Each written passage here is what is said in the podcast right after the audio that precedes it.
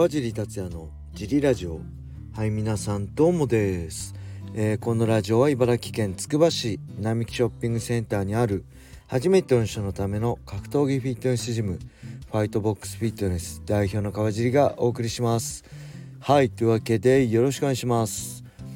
えー、昨日はですねあめちゃくちゃ来ましたね。前半から15人ぐらい来てくれました。ミットバンバン持ちまくりましたね。はい。あのー、まあちょっとね順番待ちする時間もできちゃったんですけどまあそれでもねあのー、すごい楽しかったです。疲れましたけどね。やっぱミットどのぐらい持ったんだろう。はい。だいぶ疲れましたけど。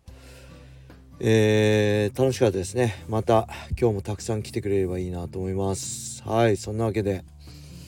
えー、今週は土曜日ですね。僕はベラトールの解説で不在なので、えー、小林さんと小野田さんにお任せする予定です。えっ、ー、とね11時のあの最初のビギナークラスにはねちょっと体験が2人来る予定なのでちょっとあの小林さん大変なんですけど、えー、会の皆さんもちょっとサポートよろしくお願いします。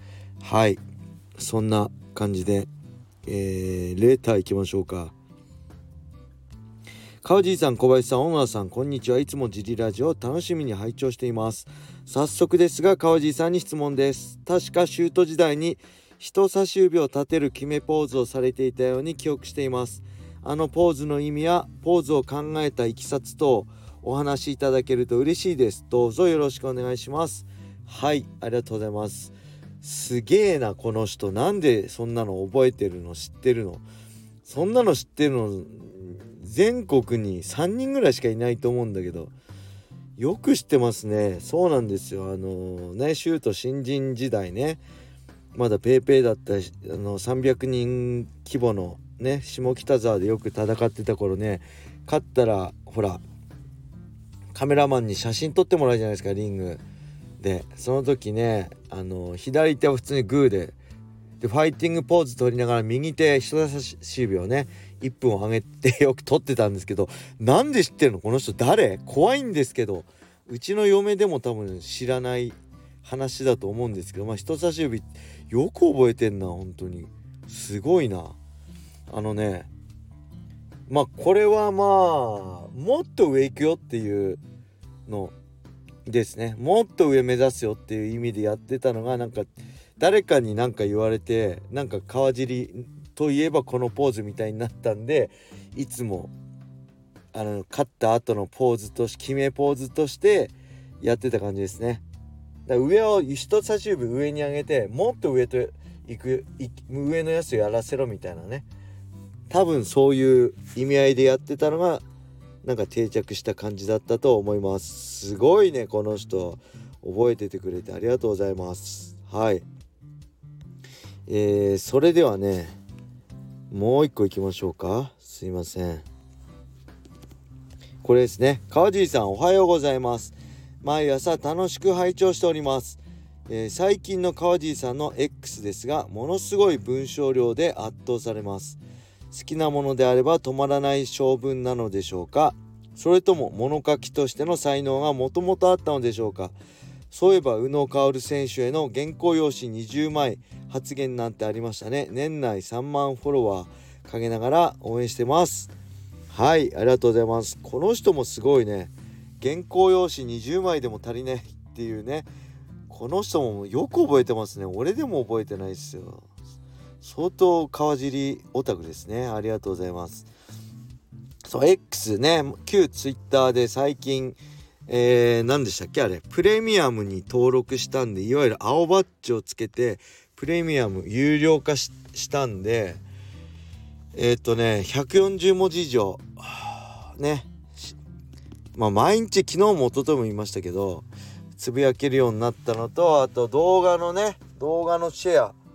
動画だけを引用できるなできるっていうのを知ったのでいろいろつぶやいてるんですよ。であと収益化したんでまあやった分だけねえー、多分収益まあものすごい少ないですけどあの収益化もされたんで頑張ってるんですけどものすごい文章量そうですかね。うーんとね好きなものであればそうですね好きなもうもともとそう格闘技しか頑張れない性格なんであの格闘好きなことはね別に努力とも思ってないんですよね。だから別に好きだからやってるだけですね。でそもそもまあこのジリラジオ聞いてくれてる人はね分かると思うんですけど喋ってたことなんですよあれ。えっ、と今まではジリラジオで喋ってたんですけどそれをまあツイッターにもあのー、書いてるんですよね。だから同じ感じなんです僕からすれば。もちろん喋ろうが楽ですけどね。はい。で今までラジオでやっていたことを X で文字にしただけですね。ただラジオだとそんな前も言いましたけど聞かれないんですけどえー、っとまああとね YouTube でもねあの見どころとか勝利予想とかやってる人いるけど YouTube だと面倒なんで編集とかねそれも嫌なし僕ね前から言ってるんですけどね顔を出すのが苦手なんですよ。で解説は大好きなんですよ。X も文章ね好きだしラジオも好きなんですよ。顔出さなくていいから。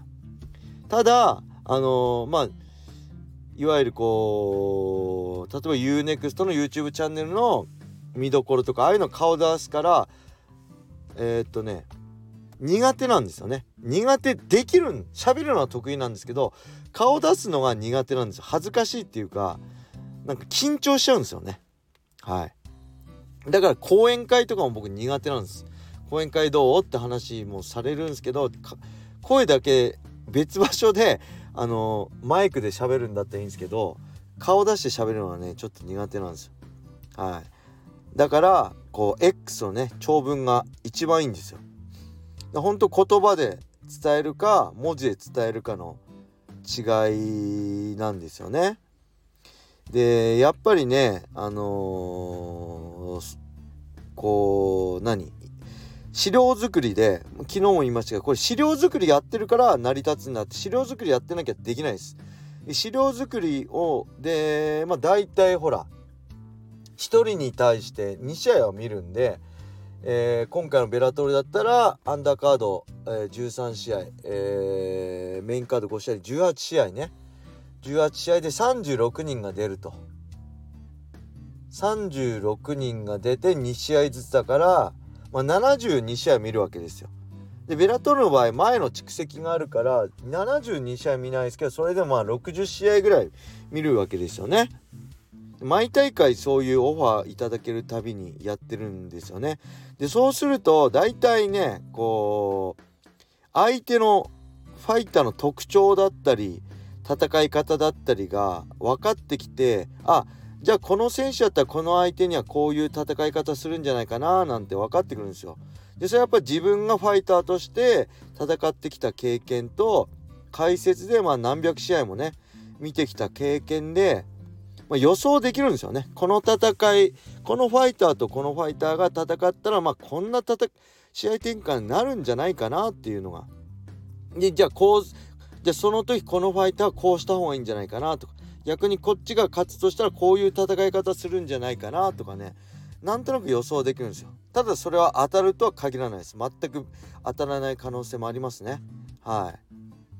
うん、だから本当にね下手なセコンドよりもその人の試合とか見てる対戦相手のこと見てるかもしれないんで、まあ、それだからこそまあ成り立つのかなと思いますね。